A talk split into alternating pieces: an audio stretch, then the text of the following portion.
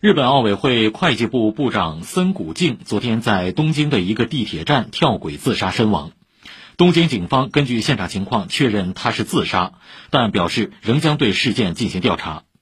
森谷静一九六八年出生在崎玉县，法政大学毕业。